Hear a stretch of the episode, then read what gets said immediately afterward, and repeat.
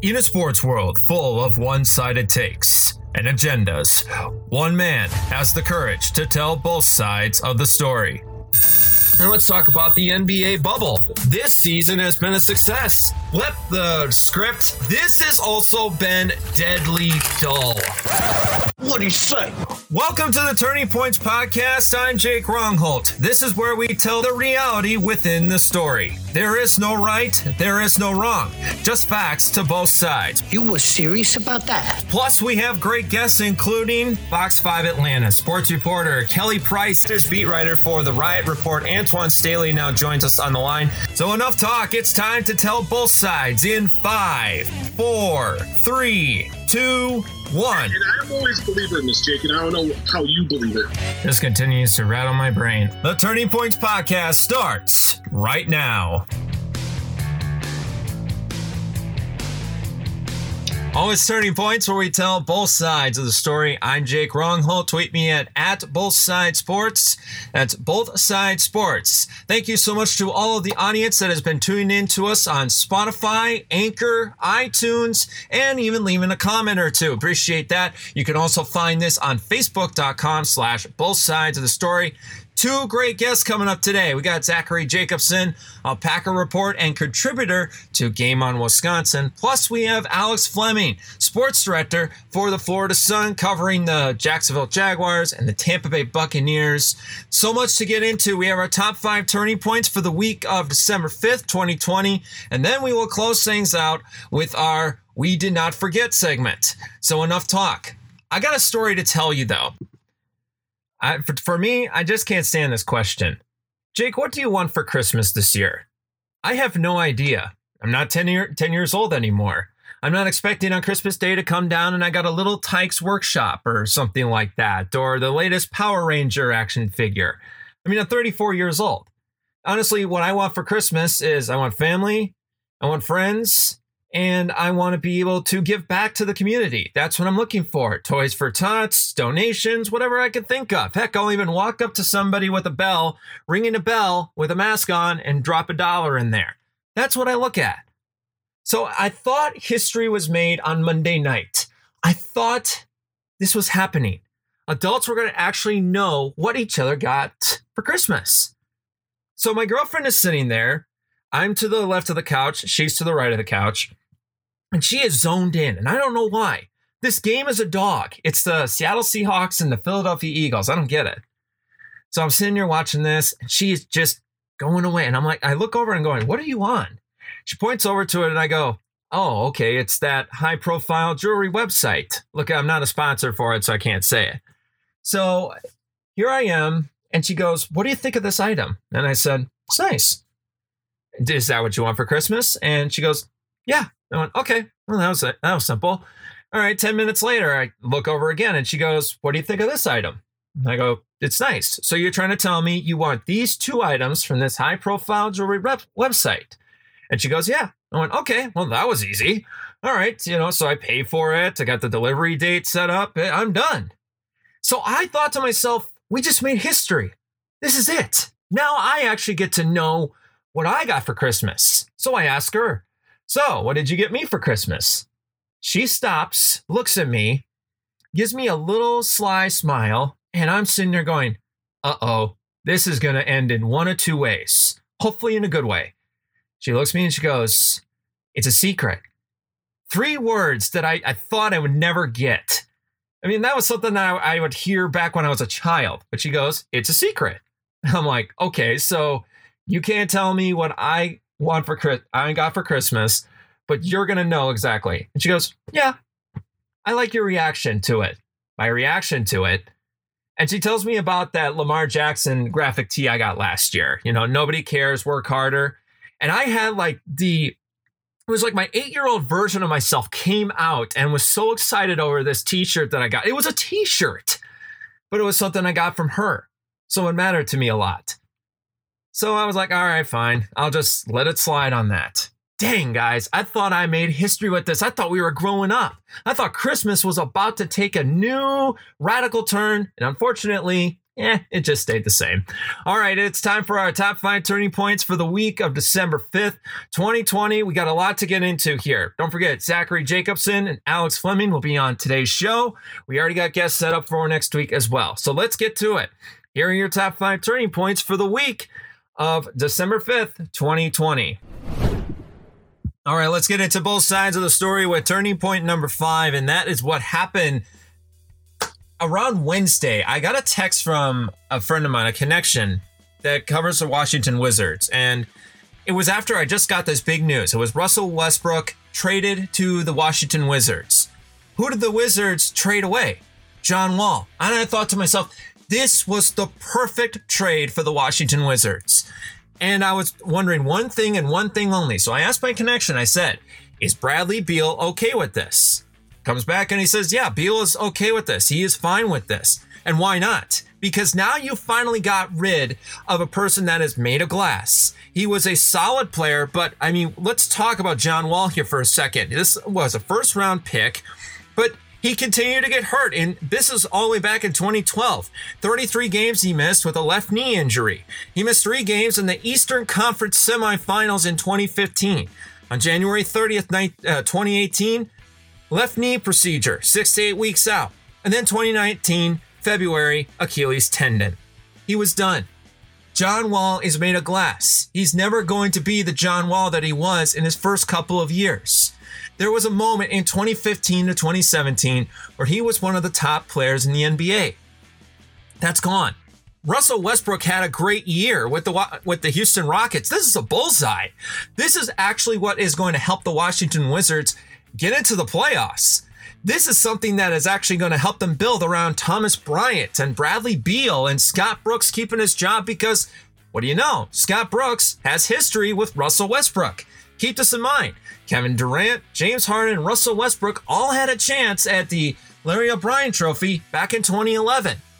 So it is possible. While this is not like the greatest thing since sliced bread, or, you know, this is the team that's going to knock off the Lakers, stop with that right now.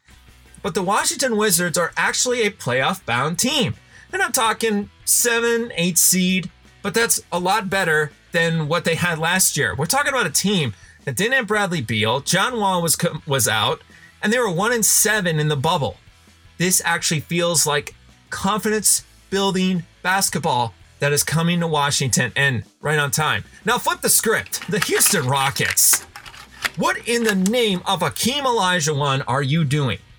Why is it all of a sudden you make, as soon as Daryl Morey says, see you later, I'm off to the Sixers, you make the most un-Daryl Morey move. You trade for John Wall and DeMarcus Cousins. You sign DeMarcus Cousins to a one year contract, the same DeMarcus Cousins who has a torn ACL and an Achilles tendon to his injury story. Same with John Wall. I already told you how many times Wall has been injured. And Danuel House is not a household name. Clint Capela is a good defender. And then you got this coach Stephen Silas, who is the who is the son of Paul Silas. While I do like that move, I don't like what the Rockets are doing. What are you saying to your fan base? Uh, guys, we're going to be rebuilding around James Harden. This is the best option for us. Well, au contraire, what if the Rockets decide to send James Harden out of town?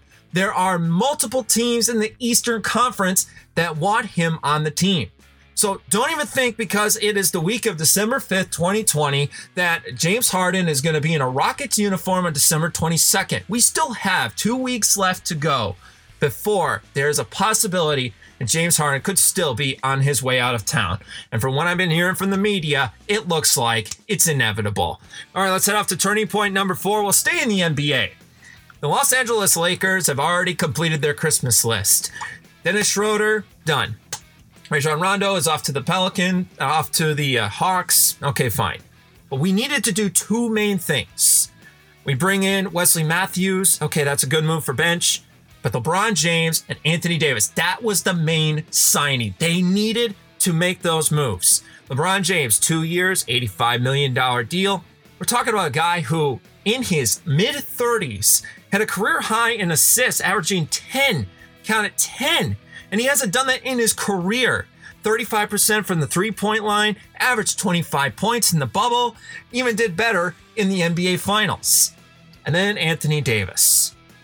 What Rob Pelinka has done has created hope for the next decade for how good the Los Angeles Lakers can become. Five years, $190 million deal, 26 points, 50% shooting, 85% from the free throw line. And the good news is Anthony Davis is hitting his prime. And he has not been injury riddled like he was in his first two years with New Orleans. There is no animosity, there's no argument, there's no problem.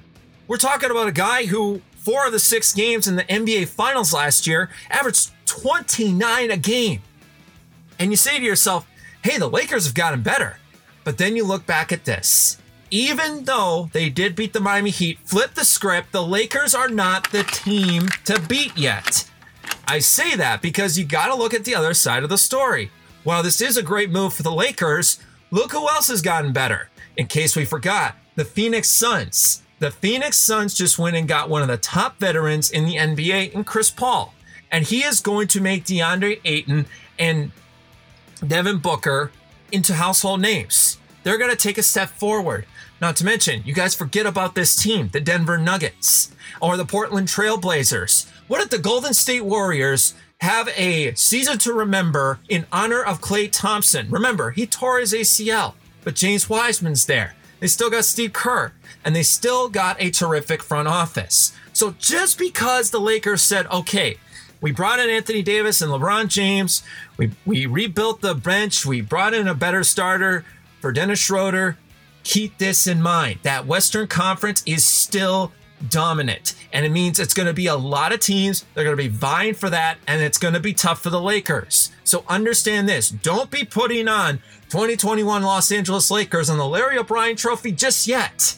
Just yet. That's exactly why we do not do hot takes here on the Turning Points podcast.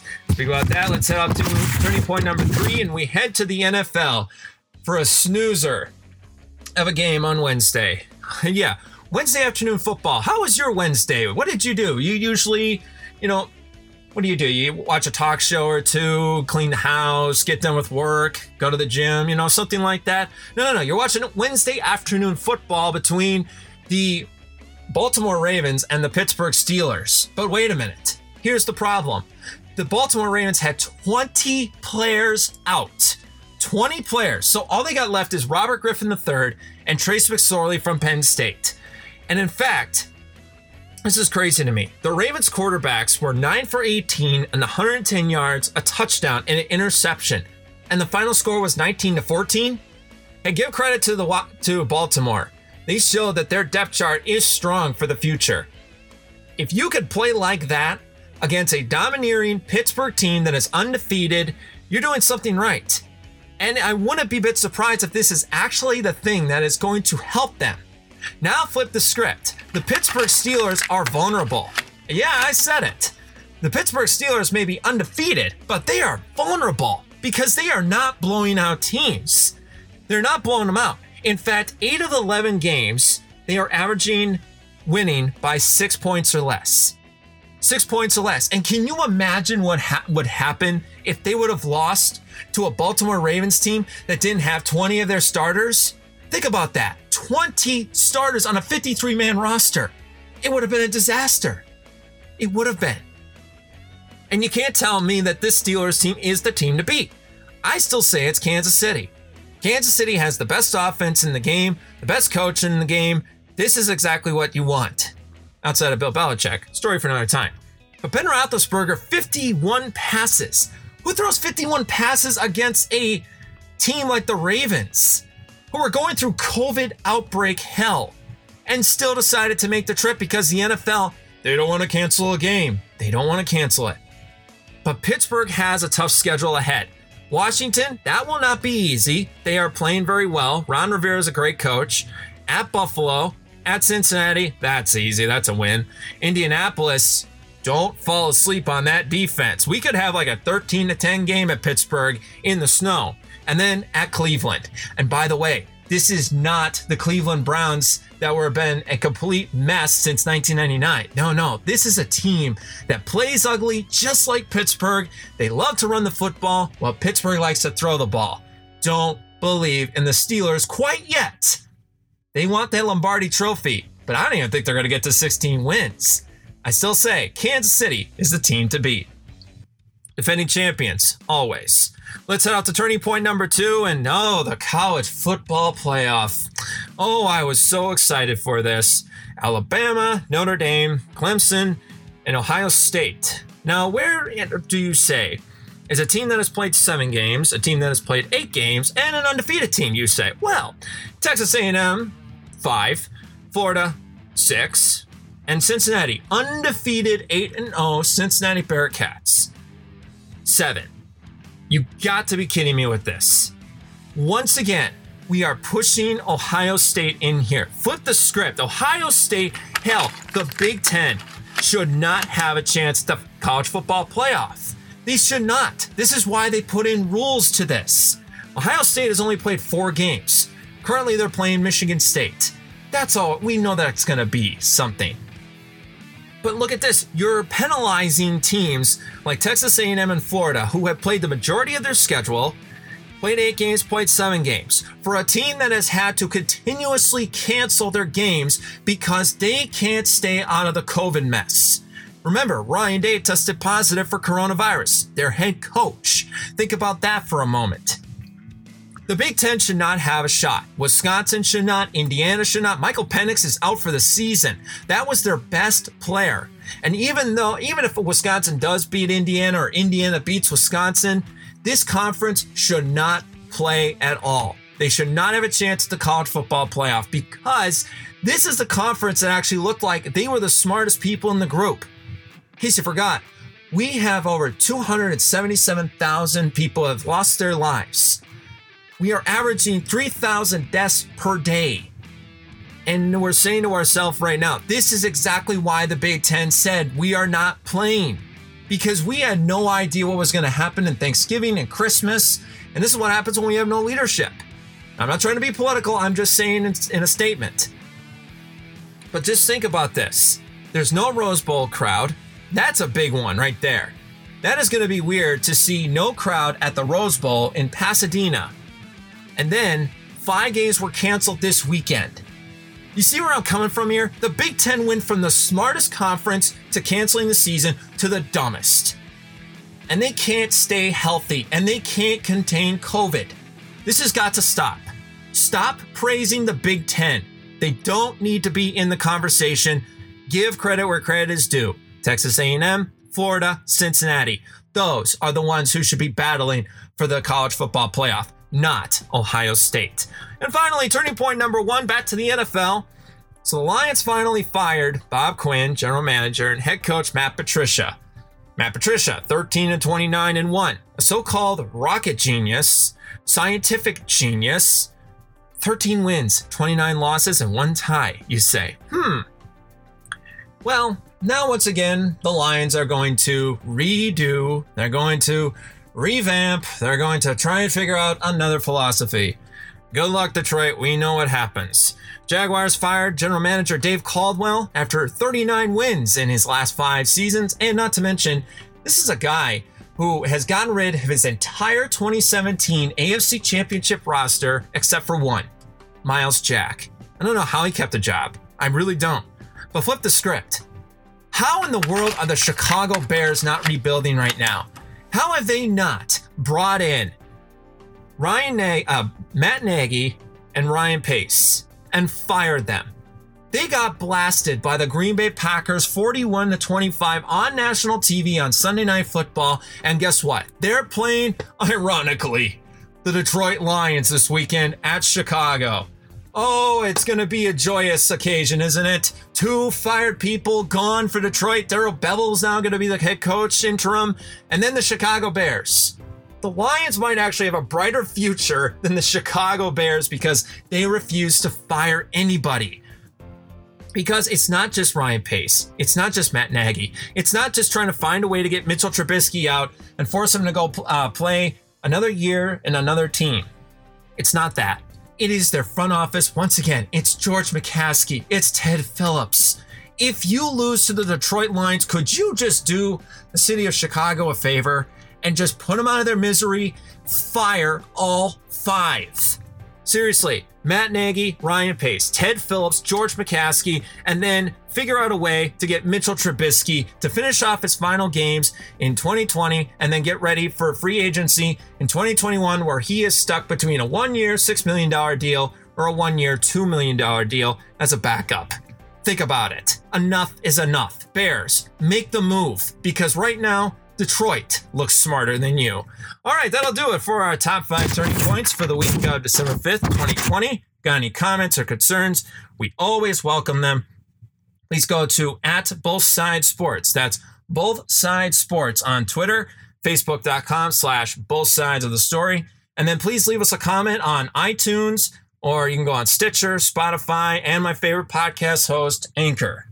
All right, we're just getting warmed up here on the Turning Points podcast because when we return, when we return, it's time for Alex Fleming of the Florida Sun to come on, sports director, talking some Jaguars, some Buccaneers, a lot of things have been happening. Plus, Zachary Jacobson of the Packer Report, contributor to Game on Wisconsin. We're just getting warmed up here on the Turning Points podcast, where we tell both sides of the story.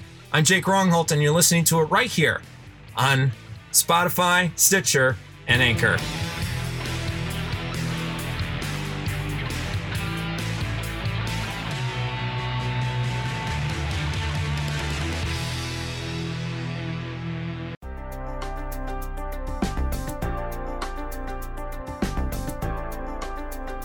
I could not start off this Turning Points podcast for the week of December 5th than bringing on a very good friend of mine who speaks his mind and writes like it.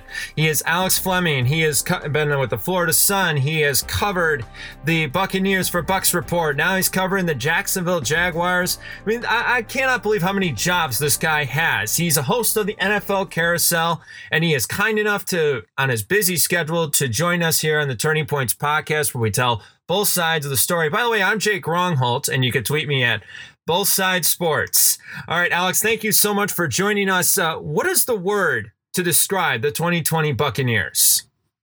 Bipolar. Okay. Why is that? You don't know what bug squad you're going to get. Uh, the beginning bug squad, it was just pure talent over matching teams. Then, once the Chicago Bears shut them down, and showed teams the blueprint on how to attack Tom Brady, they had to diversify. They started running the football. Then, when they started running the football, they got a little bit cocky because Green Bay was beating them when they played man coverage. So they switched over to zone. They got in love with the zone coverage and then ran into the New Orleans Saints and got embarrassed at home. So they decided to run the football again. That's when Rojo had 192 yards rushing, a fumble, and a touchdown.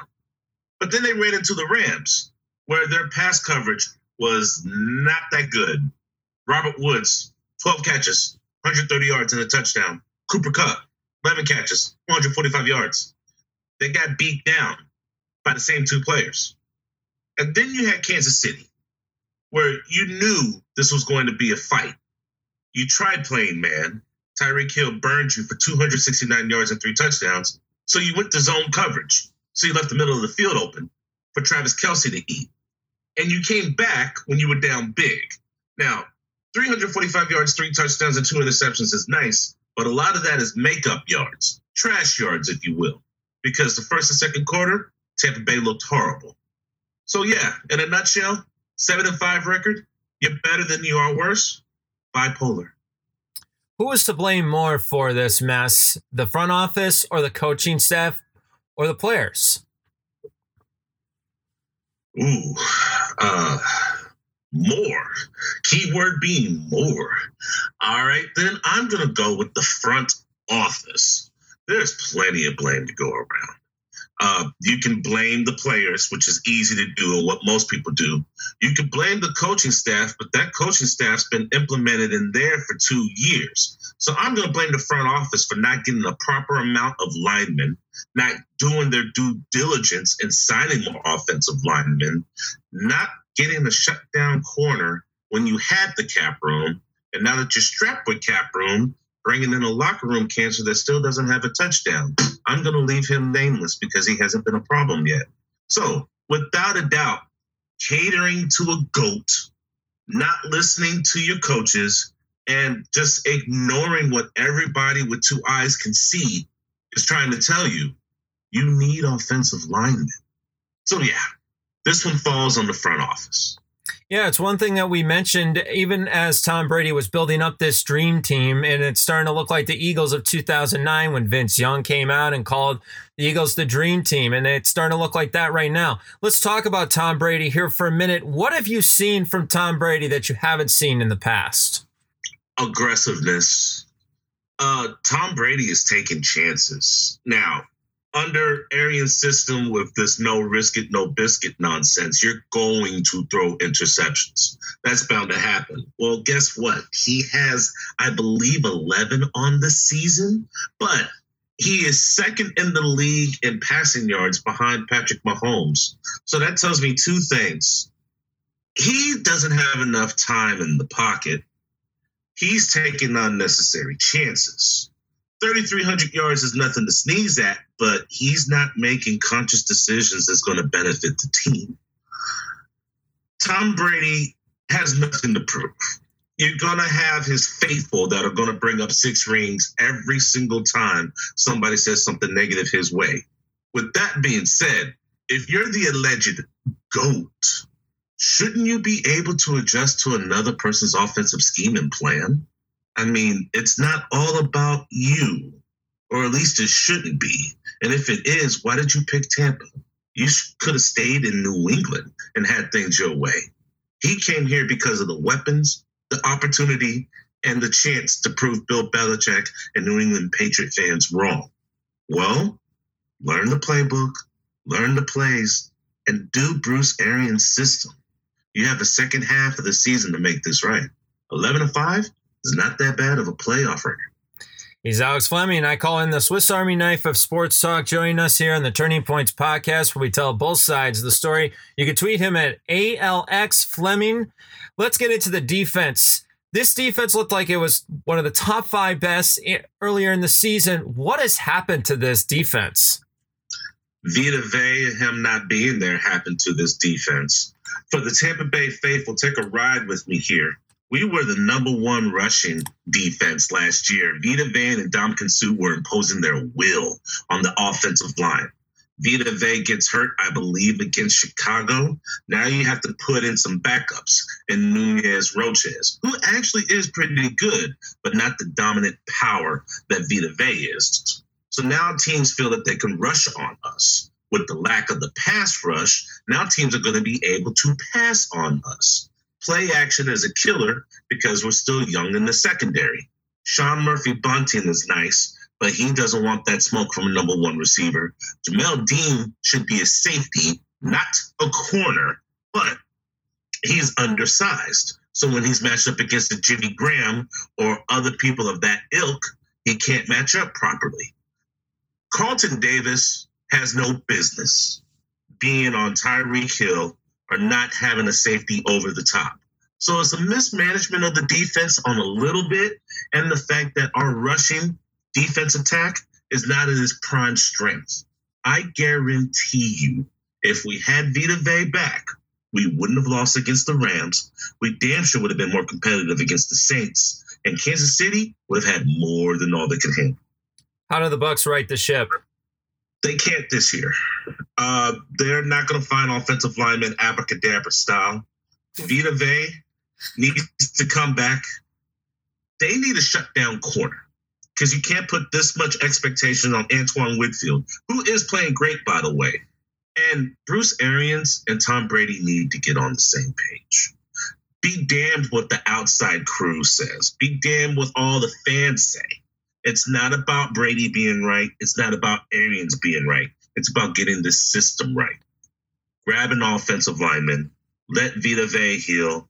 See if you can find a shutdown corner or a pretty good corner on the cheap when you get some of that cap room and fix the offensive tempo. This team is a playoff team. They are not a Super Bowl caliber team. He's Alex Fleming. I call him the Swiss Army knife of sports talk. He has more jobs than I could think of in the state of Florida. Joining us here on the Turning Points podcast. Let's go to the other side of the NFL spectrum. The Jacksonville Jaguars. You have been covering them this season. Doug Marrone is still coaching in Jacksonville. But why did they fire general manager Dave Caldwell? Dave Caldwell is the one who made the horrible decision to not re-sign Calais Campbell and give him away for a fifth round pick. He sold Yannick Ngakoue for peanuts to Minnesota, who also landed in Baltimore. He didn't give Jalen Ramsey that contract. Have you seen how Jalen Ramsey's been playing for the Rams? Gee, we could really use a shutdown corner in Jacksonville right now. CJ Henderson is nice and fresh at the rookie spot but we don't have any linebacker help. Myles Jack is being overwhelmed, and Josh Allen is hurting on the IR. Offensive line is decent. We could use some help there, but we don't have a solid quarterback. Gardner Minshew isn't the answer. Jake Luton was a buzz in the pan, and Mike Glennon did everything he needed to do to not turn the ball over and not mess up the game. But he sailed on a couple of shots.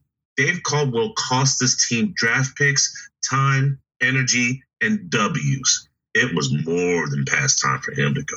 For the 2017 championship team, the only one that is left on there is Myles Jack. And I'm I'm kind of surprised that Dave Caldwell finally got fired. He should have got fired two years ago, but that's just my opinion on that. Let's stick with the other side of the story. Doug Marrone, when does it feel like he is starting to coach for his job? Doug Marrone knows that his coaching tree has an expiration date Doug Marrone knew that his back was against the wall at the beginning of the season, but he's handled it with patience and grace. He's told everyone he's going to stay faithful to all of his coaches. I'm pointing out Todd Wash when I say that, because he says as long as he's here, Todd Wash, the defensive coordinator, will be here. Doug takes chances. Um, let me give you an example. No one's talking about the eight and three Cleveland Browns. And I find it ironic because this is going to be their first winning season since 2007. Uh, last I checked, they lost to Cleveland 27 25, but you have to look deeper than that. Before they scored the last touchdown, when they were about to be in the third, mid third, fourth quarter, they scored a touchdown and they kicked the extra point, but Cleveland was offsides. So he could stick with the tie at 2020, or he could go for two and get a one point lead. Well, he went for two. They didn't get it. Now the score is 20 to 19. At the end of the game, when they scored the last touchdown, it was 27 25. Now, if you kick that extra point earlier, you only need the extra point to tie the game. But since you went for two instead of keeping the one, now you're down two and you have to go for the two point conversion. You didn't get it. This is a good team in Jacksonville. Don't sleep on the Jacksonville Jaguars. Yes, they're one in 10. Yes, they're eliminated from the playoffs, but they're only missing a couple of things a corner, a linebacker, a offensive lineman, and a quarterback. I think between the 11 draft picks that Jacksonville's going to have, I think they might be able to acquire such necessities.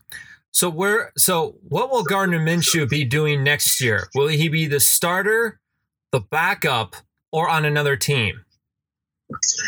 I'm gonna go with B or C. It's cheaper to keep him. So he could be the backup. You can get rid of some of these inflated contracts, or you can ship him off for a little bit of value.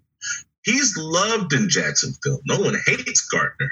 But you can't play when you're injured and not disclose that information because then you're hurting the team. Plus, him and DJ Chark need to have a little amends, hug, shake hands. I'm not quite sure because Chark feels that DJ has been raw from Mr. Minshew's actions, a la Detroit Lions. Look for the Jacksonville Jaguars to grab Justin Fields in the NFL draft. I was about to ask that. Um, outside of Trevor Lawrence, Justin Fields, who's another wild card quarterback that you could see in a Jacksonville uniform? Wild card. Well, obvious than the two usual suspects. I'm going to go with the quarterback from BYU, Zach Wilson.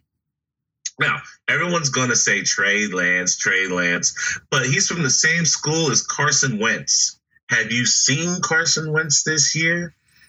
Yeah, no, thank you. Uh, Zach Wilson, BYU had a harder strength of schedule, but due to Corona, a lot of those games got canceled and they had to rearrange their schedule. He's looked amazing. Presence in the pocket, poise. He's not afraid to run and he distributes. He could be a dark horse for a quarterback candidate, but you're not grabbing him with the number two pick. Last time I've seen a BYU quarterback this good was Steve Young. So I'm curious on to see where Zach Wilson goes and see if they can finish off this season. Let's stay in the NFL. Who is more to blame for violating COVID 19 protocols, the Broncos quarterbacks or the Ravens franchise? Ooh, ooh, ooh. wow. Um, I want to say Broncos, but my heart is telling me no. It's the Ravens.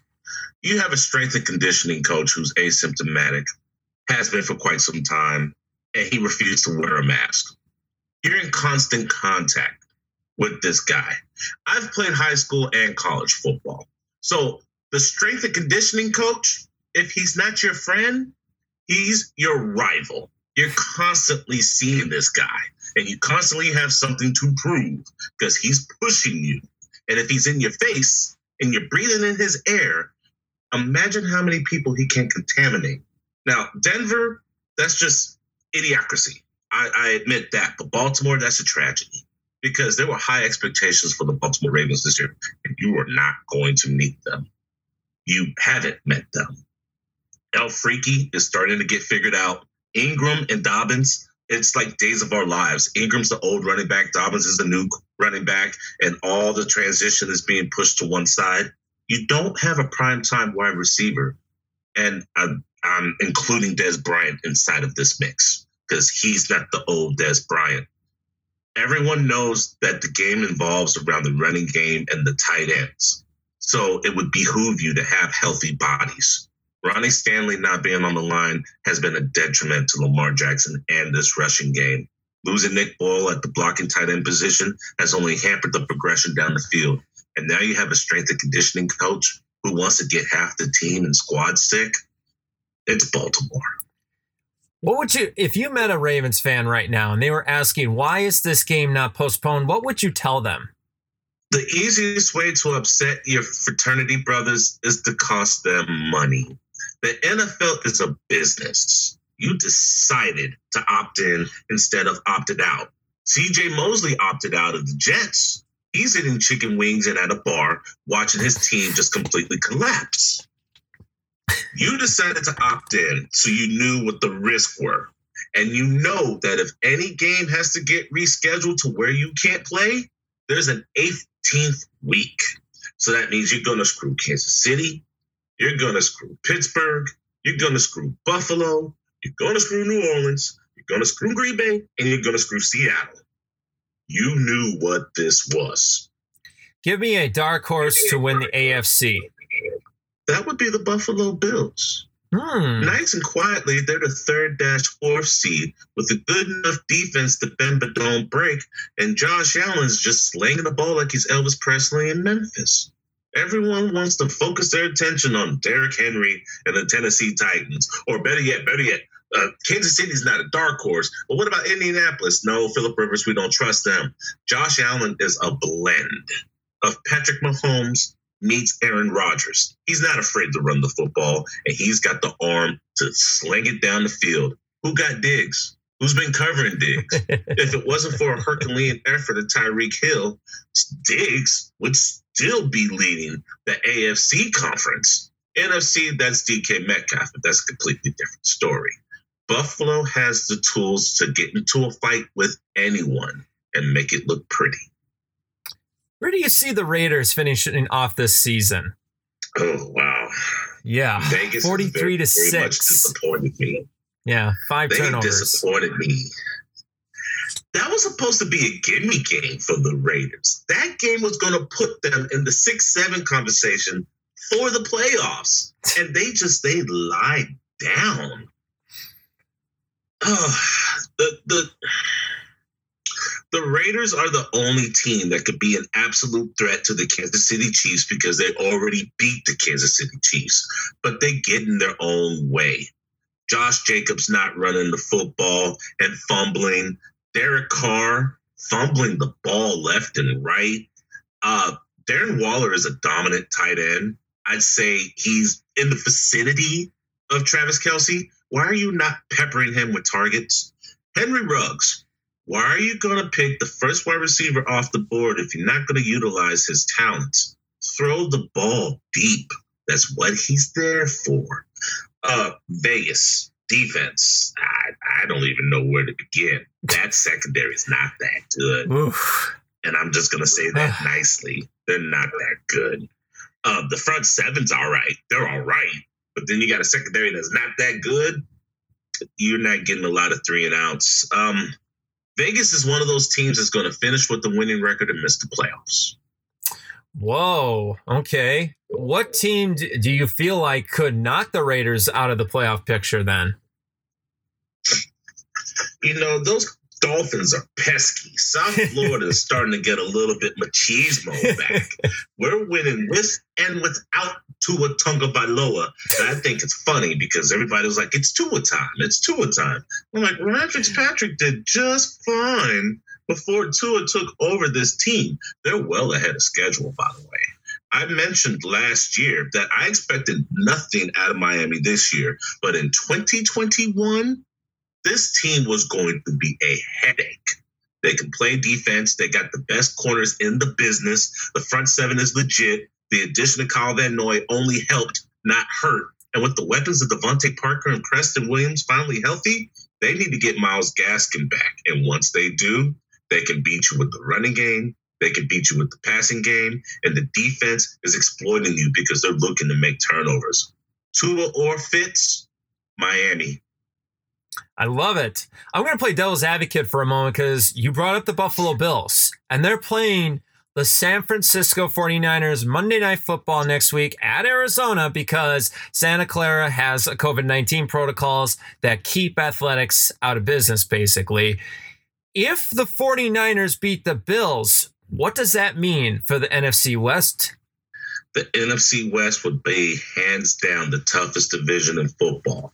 They already are, but you have some naysayers. You got some people saying, no, it's the AFC North. No, it's the NFC South. Look, with the addition of the seventh playoff squad, the NFC West will have at least three teams representing them in this year's playoffs. Stand and pay attention to that. All right. The number two or three seed will be Seattle or the Rams. The number five seed will be Seattle or the Rams. And then the number seven seed will be either Arizona or the San Francisco 49ers. Three teams? Imagine the playoffs where you have to play the NFC West to get to the championship. Okay, so then what team, even if they finish with a winning record, who's going to be out if there's going to be three teams in the NFC West? Arizona is barely holding on to the lead, and them beating San Francisco week one has come up to be clutch right now. Arizona needs to get their head out of their butt because they've blown a couple of opportunities to extend the lead against San Francisco and their counterparts. I believe San Francisco is still not going to make the playoffs, but they're getting healthy. And if by some chance they managed to make it in as the seventh seed into the playoffs, they would more than likely be playing Green Bay. And I think we've seen this story not once but twice last year. When Green Bay played San Francisco earlier this year, San Francisco was a shell of themselves. No Jimmy Garoppolo, no George Kittle, no Richard Sherman, no Warner, no Nick Bosa, no Solomon Thomas. I could go on, but I think you get my point. I've San lost- Francisco is healthy. I lost. Uh, yeah, I've lost This count. is a bad matchup for San Francisco. Yeah, this is a bad matchup for San Francisco makes the playoffs. But we don't have to worry about that because we still have five dash four weeks left in the season and anything can happen. 2020 has taught us that. You talked about Green Bay. They went out and signed a wide receiver, Tavon Austin. He's had history with Matt LaFleur. What can Tavon Austin bring to this Packers offense or special teams? Speed. Speed kills. He's a wiry veteran. that was a former Ram and a former Cowboy, and he knows how to stretch defenses. Now, Davante Adams does his thing. That's why he's got double digit touchdowns already, and we're only in week 13. So we don't have to worry about him. Allen Lazard, he looked like he could be a solid number two. You need someone to stretch the defense so that way they don't play nickel coverage and blitz. on. That's what Tavon Austin brings to the program. Also, you can line him up for jet sweeps and in the running game because he's just big enough to take all of that heat from the defensive line and linebackers. This is a smart move from Matt LaFleur. I think he sees what's coming down in the future, and you don't want people balling up Rodgers on the line of scrimmage so he can't get the ball to Davante Adams or Robert Tonyan. Green Bay looks like a full 10 this year. Say that last part again. You broke out. Green Bay looks like an actual contender this year. Green Bay has the opportunity to silence a lot of haters because last year they were the worst looking 13 and 3 team I've ever seen in my life. this year, they look good. They look dangerous. And Mr. Rogers is focused like I've never seen him before. I got to give credit to this team. I mean, the fact is, is that I felt like this team had no heart. They were kind of like the the beginning of the Grinch Stole Christmas, when you know they say that the heart is two sizes too small, but they proved that their heart was bigger than we thought when they beat the Chicago Bears 40, 41 to 25. I agree with you. I just think that defense just needs to improve just enough for me to actually look at this and say this is a Super Bowl contender. Otherwise, I think Mike Pettine might be out of here because it just feels like a, I talked to one of my connections at Packer Report, and he told me this feels like a three year plan. The first year was amazing, 13 and 3. This year looks like it's going to be better. It feels like the third year is when everything is going to come together and even a possibility at a better defense as well, because there is talent on this football team, but that's just my opinion. All right, final question. Three games next Monday. We have three games Steelers, Washington football team, Ravens, Cowboys, Bills, 49ers. What game are we watching next Monday? Go. I'd like to think that the Ravens and Cowboys got pushed to Tuesday. I believe we get a treat and get two Monday night football games. Um, I'm watching Washington, Pittsburgh. Pittsburgh is going to be emotionally drained over the victory of the Baltimore Ravens, and you got a nice, healthy, young Washington football team squad that hasn't played a game since Thanksgiving. So they've had almost two weeks to plan for the Pittsburgh Steelers. Let me tell you something if you don't already know. That front four of the uh, looks like that we just lost Alex for a moment. It looks like he's uh, coming back on here pretty quick, but you, you heard him so far. By the way, yes, he is correct that Tuesday the Ravens and the Cowboys is going to play 8:05 p.m. on Fox. All right, Alex is back here on the line. Alex, uh, continue what you were saying. You, you were talking about this front four for the Washington football team. The Washington football team front four is legit.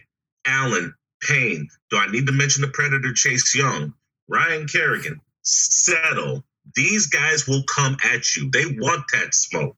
As I mentioned before, Montez Sweat and Chase Young need to start a cologne line because you can smell them coming. They got sacks for days and they're opportunistic.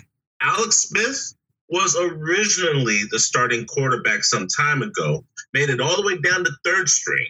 Now he's teaching Dwayne Haskins how to be a poise on the field and in the locker room and bend but don't break. Check downs work. He can throw for 390 yards. We've seen him do it, but he can win with 160 yards. Now, take into account Pittsburgh has probably the most dangerous wide receiver corps in the NFL. I didn't say the best, I said dangerous because on any given night, is it going to be Claypool, Diontae Johnson, Juju Smith Schuster, James Washington, Eric Ebron, Vance McDonald, if he can ever get off the COVID list, and James Conner when he's running the football, or McFarland or Snell, he's got weapons galore. How do you stop those weapons? A nice, good old fashioned pass rush. Expect this game to be closer than expected. Everyone thinks that Pittsburgh's going to run the table and probably go undefeated. I don't. I think their first loss is against Buffalo.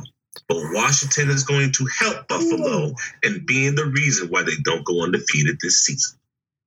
Alex, I love it because this Washington football team is a lot of fun to watch because Ron Rivera has done a terrific job rebuilding this team, and they're only in their first year of the, their plan.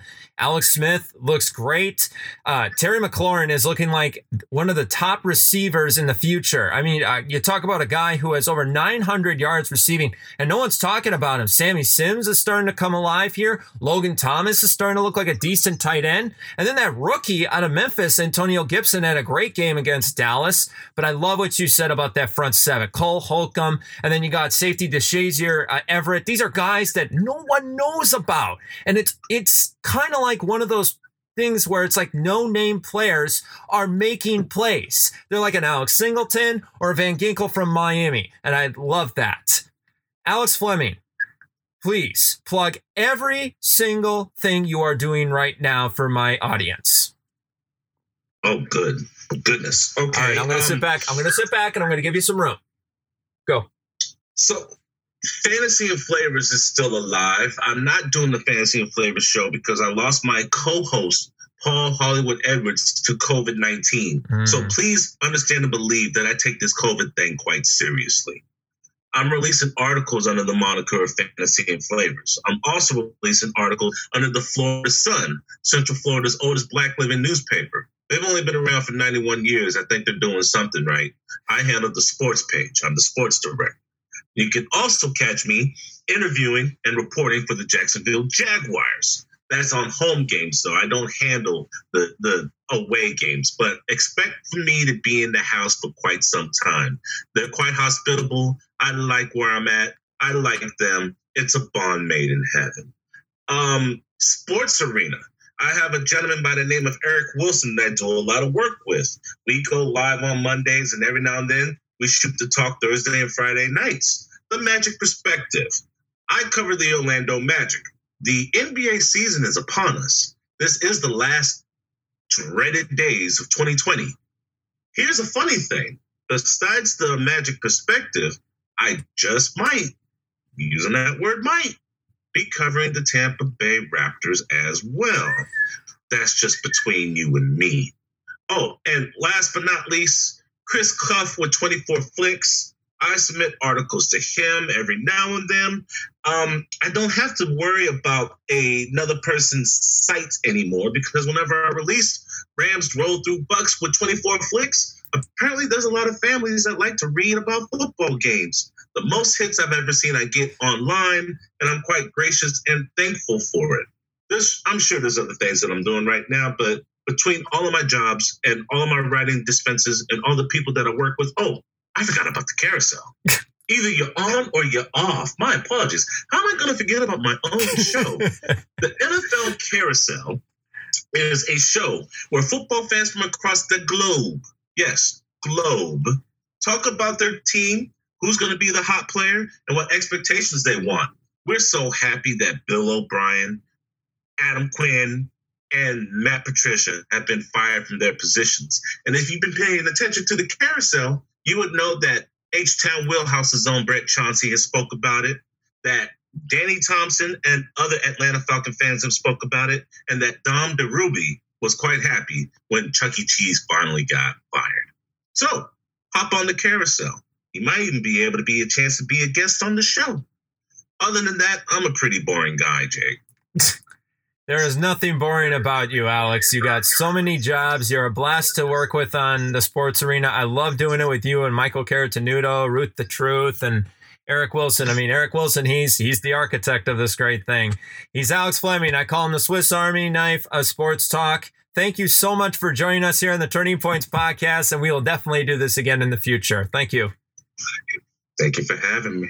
That's Alex Fleming humble as ever. Even though he does have an open mic during the sports arena, he knows when he has to be professional. And this is what we do on the Turning Points podcast. I like to have him do open mic, but it's a lot of fun to see him do it on the sports arena. So, you know, we have two different uh, platforms, and I do it in a kind of a both sides way. All right, we're going to take time out here. And when we come back, we are going to have Zachary Jacobson, a Packer report, to talk about what is happening with the Packers all of a sudden.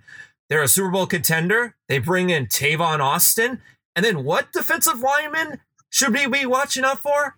There's a lot to get into here. We're just getting warmed up here on the Turning Points podcast where we tell both sides of the story. I'm Jake Rongo. Make sure you tweet me at Both Sides Sports. We had 50 followers in one day. I love doing this and growing this podcast. Stick around. Zachary Jacobson next on the Turning Points podcast. Listen to it right here on Spotify, Anchor, and iTunes.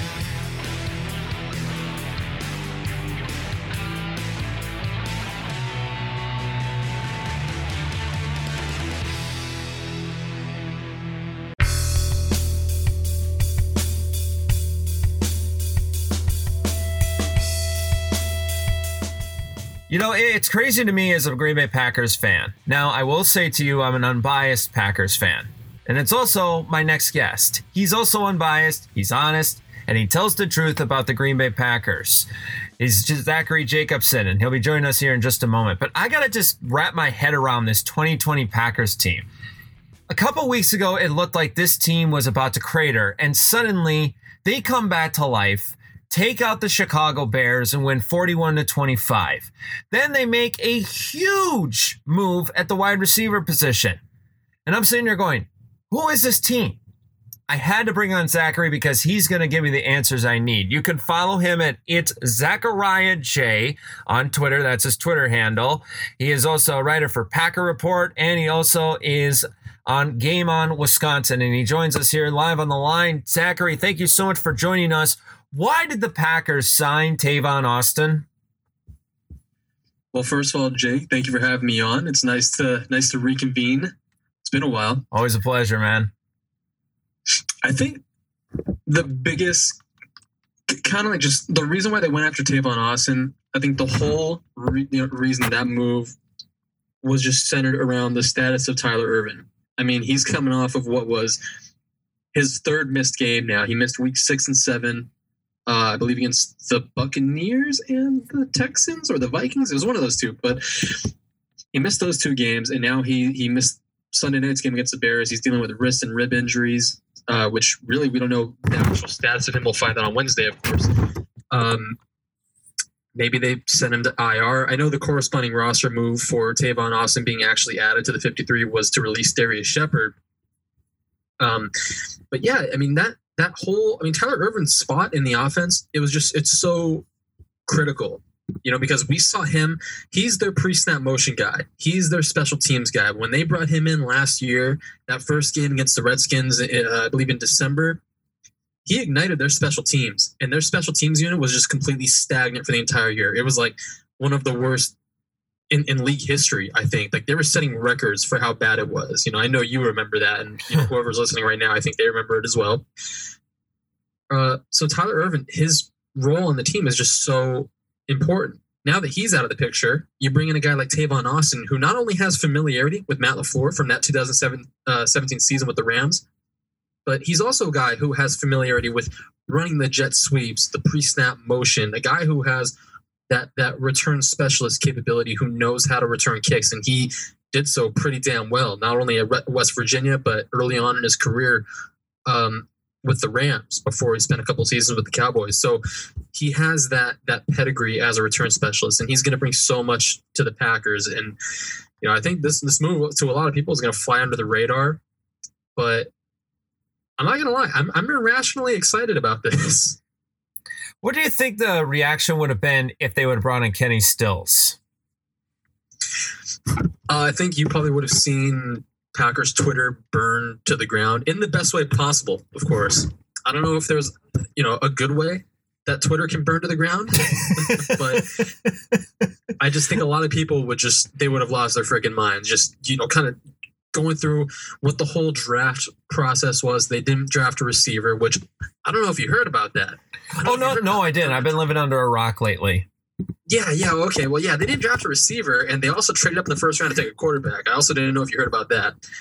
Um, and then they don't make a move at the deadline. You know, and Will Fuller was also, was obviously apparently at the top of the top of their list for targets, but to bring in someone like Kenny Stills, I think would just I don't know. I don't know. I don't know if it would necessarily move the needle much for the Packers right now offensively because obviously they they have one of the best offenses in football right now. I mean, there's there's no secret about that. And I know you said at the show like I'm very I'm very not I'm not biased or anything like that. But I mean, let's let's face it. You know, they're doing they're getting whatever they want offensively right now. The running game is kind of getting back into a rhythm after falling into like a weird little, you know, kind of stagnant spot for the last few weeks.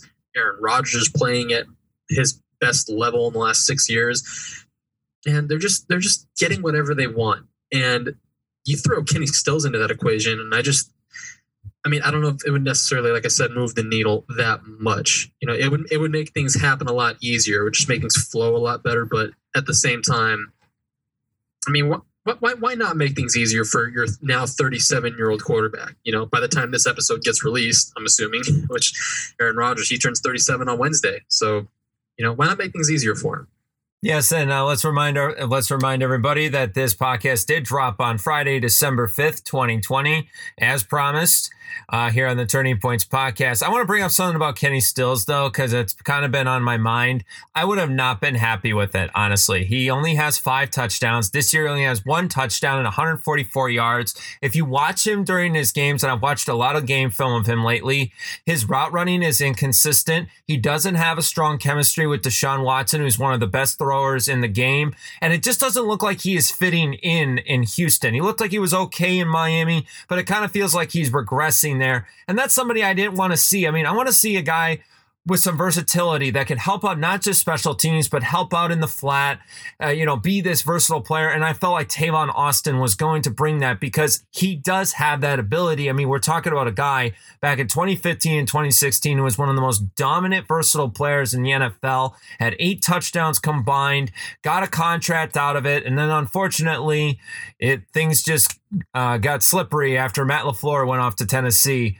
uh, to go coach up the Tennessee Titans uh, offense. So that was something I, I was actually relieved on. And I, am not saying that because, you know, hey, maybe Kenny Stills would have been a help. I just feel like if he can't make it on the Texans, and it's a dumpster fire there right now, you can't make it throughout the year, something is up here. And it, not just that, though. I'm also happy, Zach, that we did not, they did not bring in Will Fuller because six game suspension on PEDs, that would have been a travesty media wise for Green Bay. So they kind of it kind of feels like they dodged a bullet here, and I think it's also to me Brian Gutekunst gets a big apology letter from Packer fans for not going to get Will Fuller because there was something there. I see. I I agree on both points. It's it's as far as uh, Kenny Stills it's a little bit concerning, kind of his, his production levels in Houston. Mm-hmm. I mean, he was buried. He was buried behind Brandin Cooks, Will Fuller, Randall Cobb, even Green Bay Packers legend right, right. Randall Cobb. Mm-hmm. So he never really got much of an opportunity. But you can compare it, for example, to a guy like Tavon Austin. You know, for example, when he went to Dallas, he was a non-factor for mm-hmm. two seasons. Now we're hoping. I mean, we're we're basing all of our expectations on him getting back to the same player that he used to be with the Rams, that same return specialist, that same gadget guy on offense. We're hoping that in this new environment with a coach that he's not only familiar with, but a coach that is creative, a coach that is innovative offensively, can utilize his skill set. I, I, I, would I would assume that LaFleur would be able to get something out of Kenny Stills and put him in position to succeed that that's that's how I I would personally feel about it. I'm not I'm not like advocating for Kenny Stills. I mean, like I'm I'm indifferent. You know, like if, if they got him, oh my god, great, that's cool. If they don't, whatever. I mean, like I still very feel very good about this offense right now. But and as for the uh, you know as for the whole Will Fuller thing, a lot of people like you know media fans they're they're using it as like a as, as an excuse for like like hindsight. Like oh my god you know i told you so this and that when you know really i think that's a pretty kind of low thing to do you know because maybe brian Gutekunst knew you know because he, he's the general manager of the green bay packers. Maybe he knew something that the average beat reporter doesn't or the average fan doesn't you know so maybe there was something that kind of like spooked him maybe like you know didn't want to uh pull the trigger on that. Maybe it's the fact that Brian Cushing is on the strength and conditioning staff. I mean, that's that that's enough reason right there to kind of like kind of like ward you off. I mean, I wouldn't blame him. So that's just kind of like how, how I feel about it. I mean, I wouldn't necessarily he's like he's owed like like an apology or anything, but in retrospect, it's kind of like uh it's it's just a, it's a good thing that they didn't send over a second rounder or whatever the hell the Texans were asking for. There is a reason to it. He's Zachary Jacobson, a writer for Packer Report and also contributor on Game on Wisconsin. Join us here on the Turning Points podcast where we tell both sides of the story. And as you can tell, me and Zachary, we kind of talk like two guys in a bar sometimes uh, when it comes down to it here. All right. So the Packers win the game over the Chicago Bears 41 to 25. What did this bounce back win say about the 2020 Packers going forward?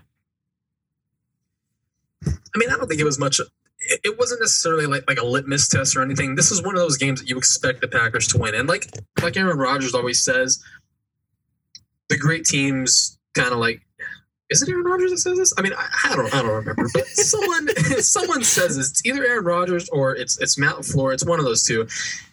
You expect to win these games. You you know, if you want to be a great team, you have to win the games that you're expected to win. And the Packers, they were expected to win this game. You know, I mean, go back to that game against the Jaguars a couple of weeks ago. You know, where the Packers won, I think, just by by like three points or whatever it was.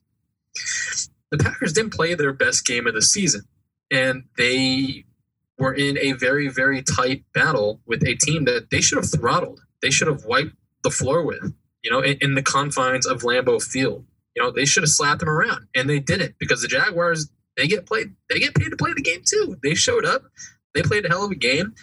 And I think after the Packers punted on what their first three possessions of the game, I think that was when they kind of like realized like, oh wow, these guys are these guys are pretty good. Their record doesn't say it, but they're pretty good.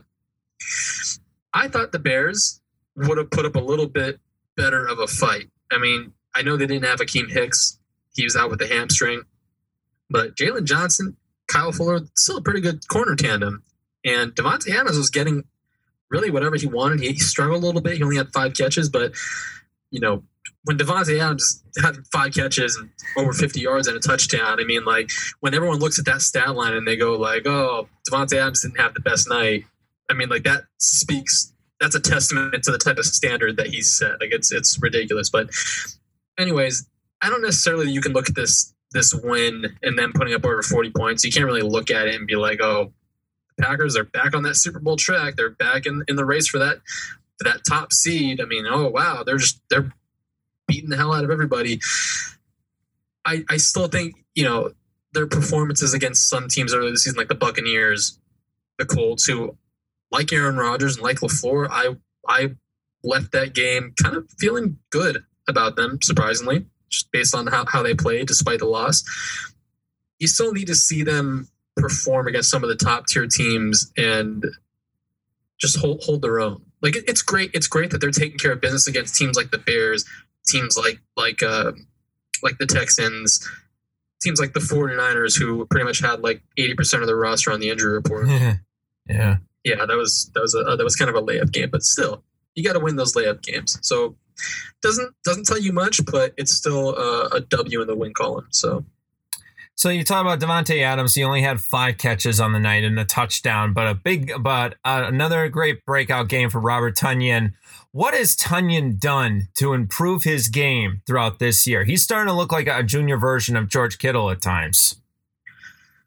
It's funny you say that because I, I think they do train together, don't they? They do. Yes, they do. They are best friends, actually. Yeah, well, there you go. Both wear 85. I think they both have man buns. Um, you know, I, think that that touchdown specifically against the Bears, that's like a perfect encapsulation of some of Tonyan's kind of breakout plays this season. A lot of his plays, his biggest plays, where everyone's been like, "Oh wow, look at Robert Tonyan, he's he's breaking onto the seam." Not to take anything away from him, but they've all been a result of what the Packers are doing offensively, schematically. They've been like on that touchdown, the one that Aaron Rodgers broke 50,000 yards on. Davante Adams was breaking underneath. Uh, I'm not sure what route he was running, but he was breaking underneath towards the heart of the field. I think it was just a, just a crosser. And his presence alone was enough to draw the entire secondary really to his location. And that was enough for Robert Tonyan to just break deep, cut behind the safeties, and he was wide open. It was just that that single coverage. He cut back towards kind of like towards the goalposts, and that was it. All of those guys turning their attention to Davante Adams, that that was enough. It's just it's not the illusion of complexity that Matt LaFleur always talks about, but it's just it's just these little schematic things that free up other guys. You know, it's why Jace Sternberger has made a few plays this season. It's why Robert Tonyan is breaking onto the scene. It's why, you know, Equanimeous St. Brown the last couple of weeks has been pretty impactful now that he's now that he's back and healthy on the roster. Um, you know, it, this offense gives so many guys an opportunity to step in and contribute and you know leave leave their mark. So I think I think that's definitely one of the biggest things. And Jamaal Williams also said that a few uh, a couple weeks ago um, on the Jamaal Williams show. That that was the biggest difference between. No, I'm serious. See, you're laughing. It's it's it's the Jamaal Williams Jamaal show. Williams show. I love it. Yeah, I love it. No, No, the best thing about it is Zach is that one of my favorite things to watch is him at pregame because you, feel. I'm not gonna lie, his dances make me feel like I should get up and start doing a couple of dances here. But I mean, thank goodness we're not uh, videotaping this. But uh, it, it's pretty amazing, like the moves he has and how much he just loves the game here. Uh, but continue on with what you were saying about Jamaal Williams.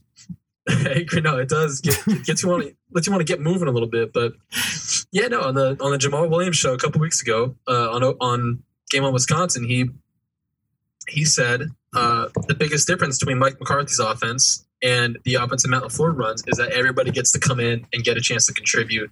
The ball is just everybody gets a chance just just play, you know, and and he's right. I mean, we see it every week. What have you seen differently out of out of Williams compared to the past couple years? way, way, way more energy. I mean, he, he's always just been an energy, just this ball of charisma and energy. I mean, we've we've always seen that. But I mean, for example, in that game against the Texans, I think it was it was right after he he caught a pass, turned up field for 17 yards on like one of the first offensive plays of the game, lowered his shoulders, trucked the, the living hell out of a guy, and popped right back up and started headbanging. and it was at the very very beginning of the game like first possession like one of the first plays of the game and and to have that energy just right out of the gate and we see it every week him dancing in front of the big cameras uh you know it's just it's it's I can't imagine how it feels in the locker room and like on the field to the, to be part of that, to be a part of the team, and to just be around that. Like it's infectious just watching it on television. So I can't imagine actually being around him. But aside from the energy, you're seeing him just his vision as a ball carrier, and you're also seeing him get more involved in the passing game. He's just getting so many more opportunities. In the last couple weeks, um, I know three years ago we would have all had an aneurysm over this, but he's been kind of splitting time with Aaron Jones a little bit because he's been productive. You know, he's been productive as a ball carrier. He's uh, played a role in the passing game. He's great, you know, great, uh, great in pass protection as he has been since really coming into the league. Um, those are really the big differences. Let's talk about an offensive lineman that has been a huge bullseye for Brian Gutekunst, Elgton Jenkins. What if I told you to give me one word to describe this kid? What is the word? Invaluable. Why is that? I just don't think you can put a price on guys like that. Guys that can come in and really just play all five positions like that. I think the only spot he hasn't played, I think, is right guard. Like I think this season, which I think if he had to, he can come in and play right guard. Like no, no doubt about it. He played one snap. Okay, well there you go. He's played every single. He has played every single position on the offensive line. It's it's crazy to me. And he is, and the crazy, like the crazy thing is, like it's one thing to just play all five positions on the offensive line. Like Don- Barclay did that. Yeah, Don Barclay did that a few years ago, you know, which and, and you know, great for him. He didn't do it well, but you still he that was that's great depth to have, you know, regardless. And I know a lot of people laugh at that because it's, it's Don Barclay, but still, you know, you can't put can't really can't measure that. But it's one thing to do that, but it's another thing to do it as good as he does.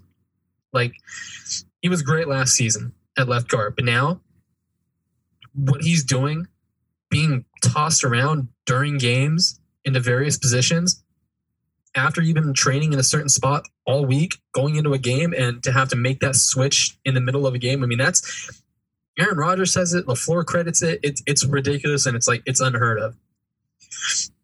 And not only is it a credit to him, obviously it's a credit to Adam Stenavich and you know the assistant OL uh, offensive line coach uh, Luke Butkus, but you know Elgton Jenkins, he's he's just he's been incredible, you know, and I think you can make a case that he's been the Packers' best offensive lineman this year. Him and David Bakhtiari. I mean, it's those two at the top. You you can make an argument for either one, really. He's Zachary Jacobson, writer for Packer Report and contributor for Game On Wisconsin, joining us here on the Turning Points podcast. Let's go to the other side of the spectrum, the defense. What will it take for defensive coordinator Mike Pettine to keep his job?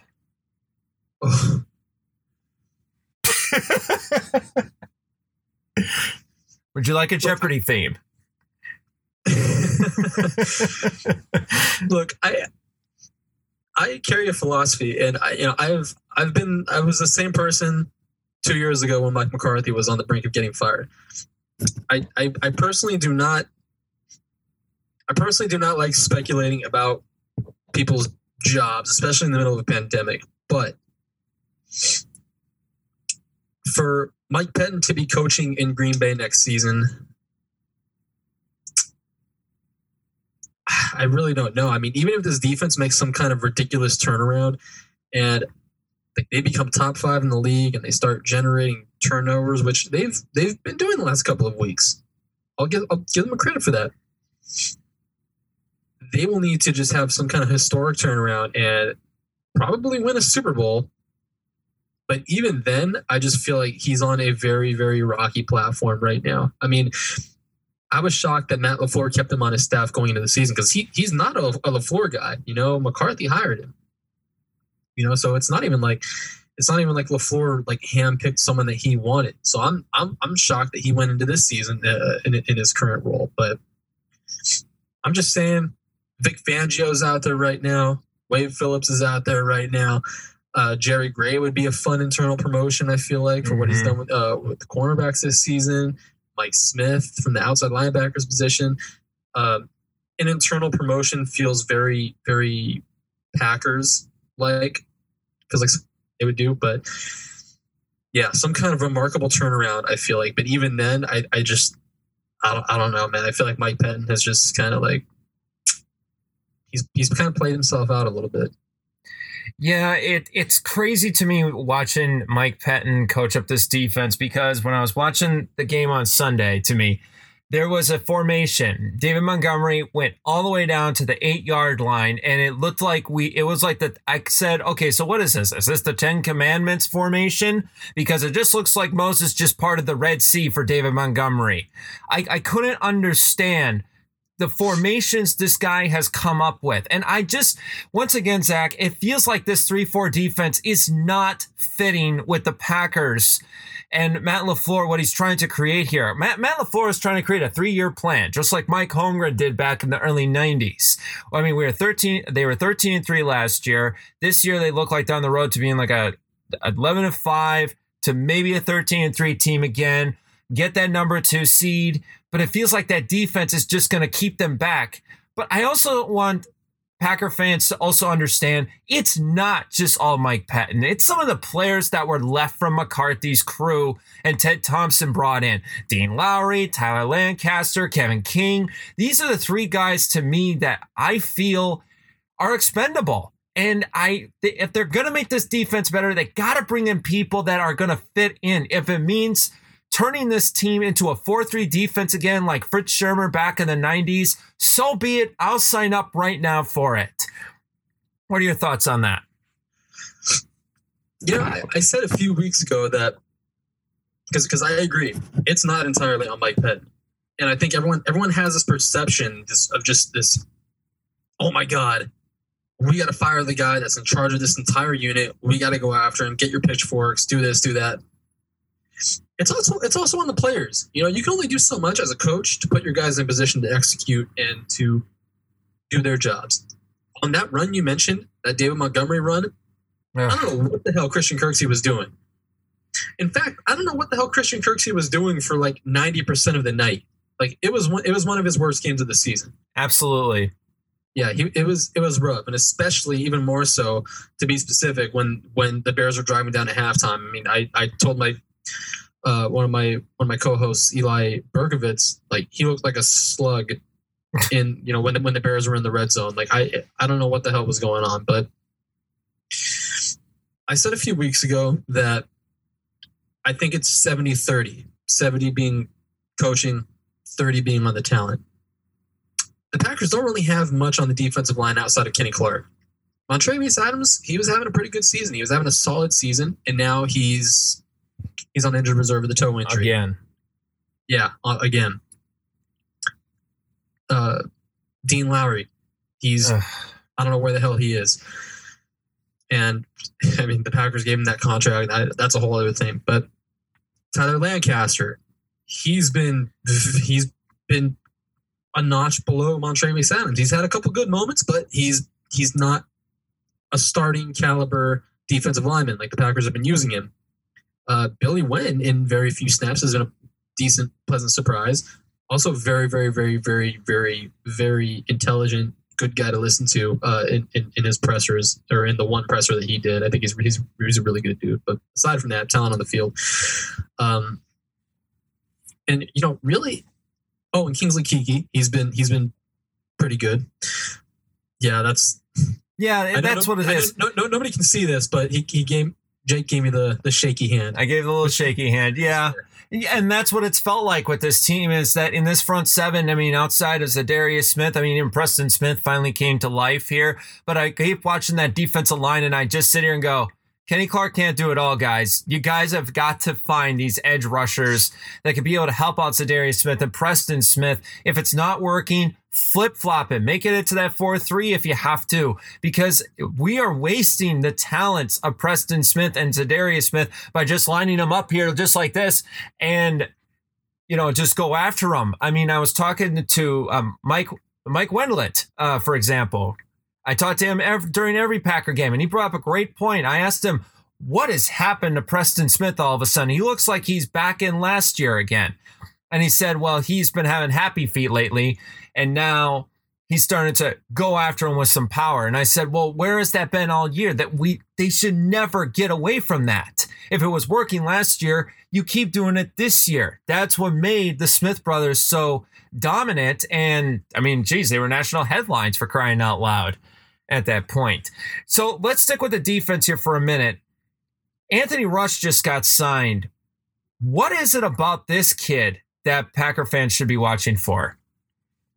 Truthfully, I couldn't tell you other than the six four. I think 351 measurables. I, I believe. I believe it was 361, if I remember correctly. Yeah, it was, 361? it, it, My it God. up there. It was up there, yeah. You know, see, I initially thought it was just a move that was made because they were going into the Bears game. They signed a former Chicago Chicago Bear for for Intel. I remember they did that going into last year's season opener uh, with an offensive lineman. I forgot, can't remember his name at the moment, but that's what I initially thought. Then they they announced the signing. I think uh, on on Monday, so I was like, oh, this is this is for real. They need uh they need a run stuffer, and that's that's what he does. That's I haven't like done like a, like a deep dive on him or anything like that, but I know I know he's uh played nine games I think with the Eagles and then a couple with the Bears this season. I think Played Don't three games with the Bears. Okay, okay, all right. Yeah, so I am thinking about the right guy. I got so Mhm. many players floating around in my damn head. It's all good. Don't, This is- don't quote me on any. Remember, every time we do an interview together, this is the complete abnormal version of a professional interview. I mean, it, it kind of feels like we're talking in a bar and it kind of feels like we're doing this professionally. So every time we always do this, it's kind of like back and forth with you and me on this. So, perfect. I get that. yeah. Keep, all right. keep, so, keep expectations low. Right. Okay. So let's. Okay. okay. Yeah, sure. Expectations low. No, expectations high. Anyway, of uh, course. he's Zachary Jacobson, uh, writer for Packer Report, joining us here on the Turning Points podcast. If you're still listening, thank you so much. I'm Jake Rongholt. Tweet me at, at Both Side Sports. All right, let's get some happiness into this defense because there are actually some players that have improved this year. Give me a few. Well, I'll start with Darnell Savage coming off of what is, was probably the best game of his career. Uh, and starting with that interception he made, I mean, it was a beautiful play. Just look like looking at the film, he he you know he faked like he was going one way, flipped his hips, and and hit, hit the post route, and he used that closing speed of his, which was his speed coming out of Maryland was one of the biggest attributes for him, and he used that speed, get ahead of the ball, get ahead of the receiver, and make that interception. And then later, he you know made his second interception. Definitely his best game as a pro. Uh, I still think he should be utilized best more in, in the box, more closer to the line of scrimmage, but you know, it's a whole other story. Jaire Alexander, he is probably one of the best corners, if not the best corner in football playing right now. Uh, I mean, he's lock he's locking guys up every single week. Uh, I don't have the exact numbers in front of me, but he is he, he's giving up just he's giving us so little amount of yards every single week, and you know it, it, it's so it's so impactful when you're a defensive coordinator, especially like Mike Pettine, and you can trust one of your corners to just pretty much isolate one side of the field. I mean, you have one side of the field locked down, and then if Savage makes a jump, I mean, you get a free safety like that. I mean, that the Packers haven't had that since Nick Collins, since he was able to just completely just shut down the deep ball, pretty much. I mean, that that roaming kind of free safety type of player those are two guys, uh, two guys in the secondary, and I think the middle linebacker room right now deserves a ton of praise because, look, we went into the season with that whole room in a state of flux. We had no idea what the hell to expect. Now we didn't have Blake Martinez anymore. Um, they didn't have Blake Martinez anymore, and they signed Christian Kirksey, who a lot of people were kind of iffy. He had some injury history, and you know didn't really know what to expect. But now that room is crowded. You got Christian Kirksey. You're to have Krys Barnes, I'm assuming, activated from the, the COVID uh, reserve list soon, hoping. And then you have Kamal Martin, who you drafted in the fifth round. He's been a, a pleasant surprise now that he's back uh, from, from the injured reserve. That's three guys right there. Ty Summers took over the communications when he came in for Kirksey after his injury uh, in that game against New Orleans, and he's played snaps here and there uh, um, as, as, a contingency plan. Obviously, you don't want to start him, but you know he's he's been decent he hasn't been terrible, which I think for a seventh round pick he made a couple of years ago, that's not that's that's pretty good. You know, he's played most on the special teams. So for four guys right there, I don't know what the hell to make out of Oren Burks. It's a totally different story again. I mean, the Packers are deploying him at, at outside linebacker, which I think is still very, very questionable to me. I don't understand that. But yeah, that whole middle linebacker room, I think, is just very crowded right now. And I think, you know, the Packers are going to have some decisions to make once Barnes is back. Um, I mean, do you start Christian Kirksey? Do you keep him in there, or do you do you bump Krys Barnes over Kamal Martin, who's been playing uh, alongside Kirksey? I mean, what do you you know really what do you do there? So, you know, there's a lot of depth there right now. Final question. You know this is coming, and we've been doing this ever since we did that one post game report back on Pack a Day. Wow, that was so long ago. How many different Twitter handles have you had?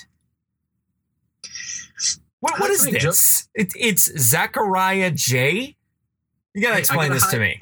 I gotta hide from the feds, man. All right, so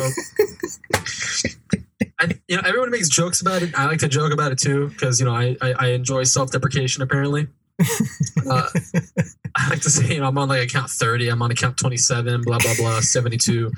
But I think I'm only on seven or eight right now.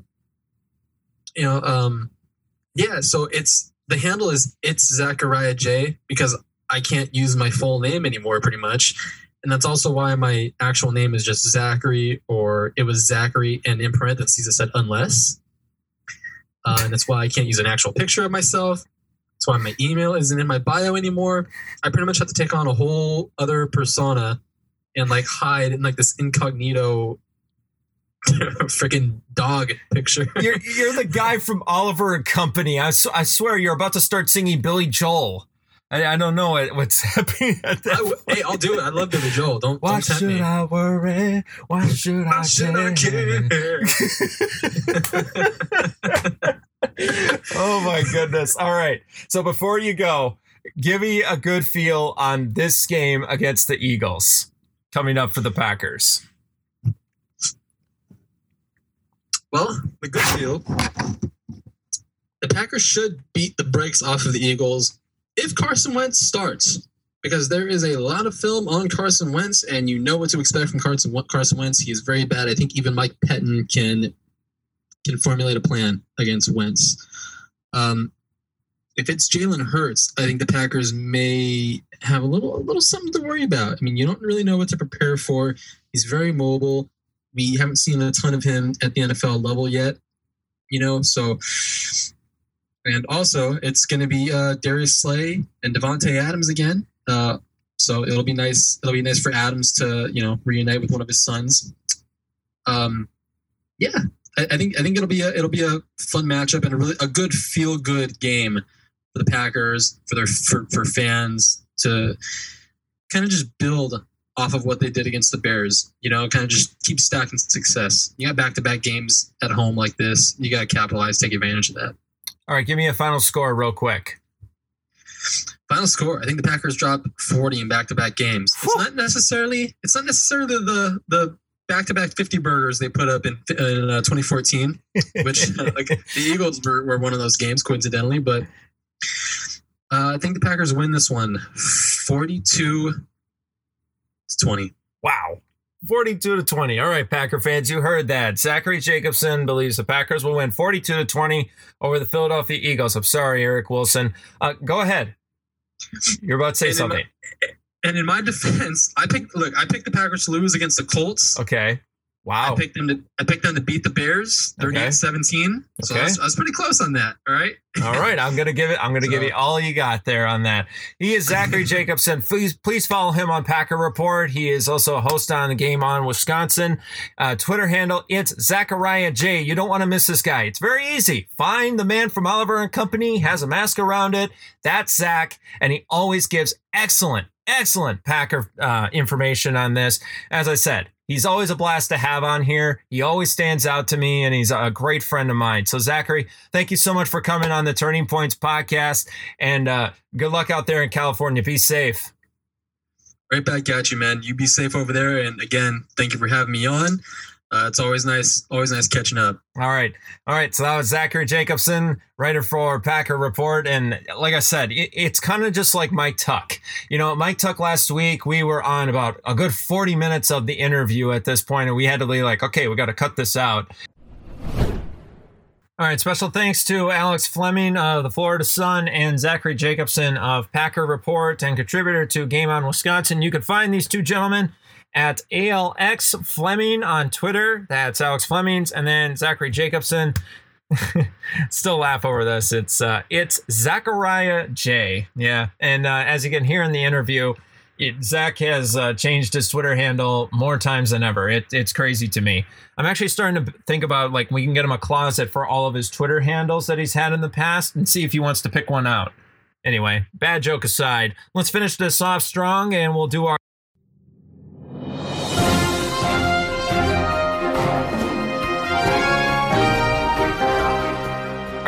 We Did Not Forget segment. And first off, we'll start off with what is happening in Ohio State. Well, look at this 23, 23 players are out against Michigan State, including four starters, including a linebacker and three offensive linemen. Here we go again COVID madness. And of course, what are they doing? They're playing. Instead of canceling the game, they are playing because this is exactly what I said at the beginning of the show.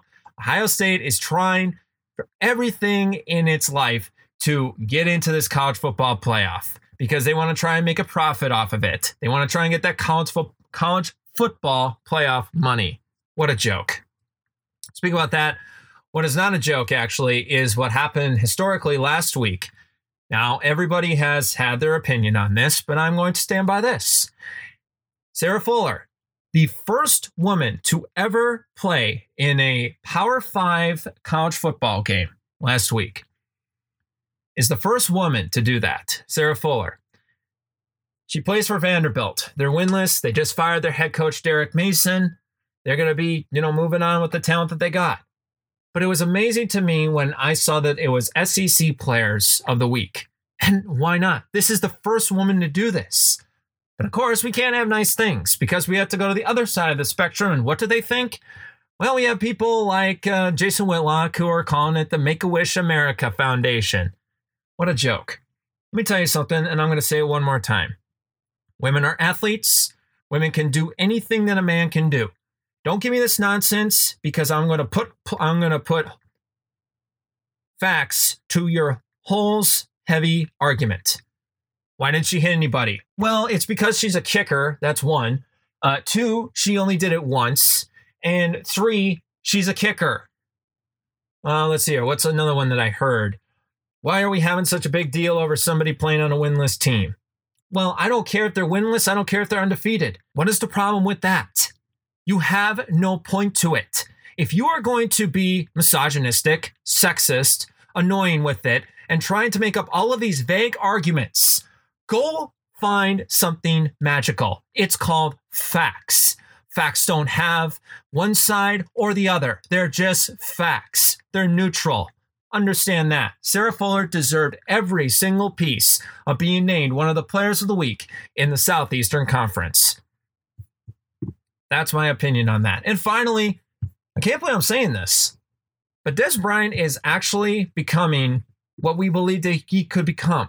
And I'm not saying on the field, I'm saying off the field. We know what happened to him in Dallas. We know that was a bad marriage. It became a nasty divorce, and both of them moved on with uh, malice in their heart. Except Dez Bryant was asked this question this week because the Baltimore Ravens, that Bryant is part of, was asked a question about how he feels about playing against the Cowboys. And all he said was, and I quote, water under the bridge. That's all I need to hear.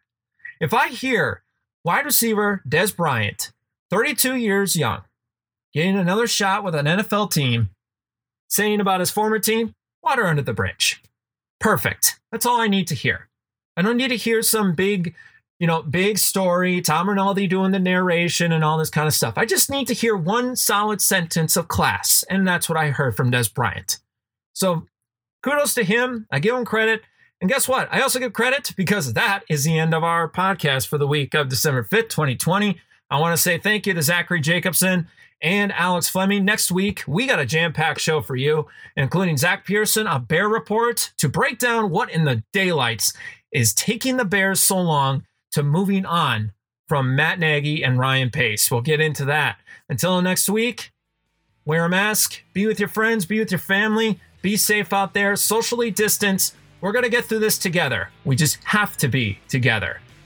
This has been the Turning Points podcast where we always, always remind people tell both sides of the story. And we'll see you next time on the Turning Points podcast. You are listening to it right here on Spotify, Anchor, and iTunes. See you next time.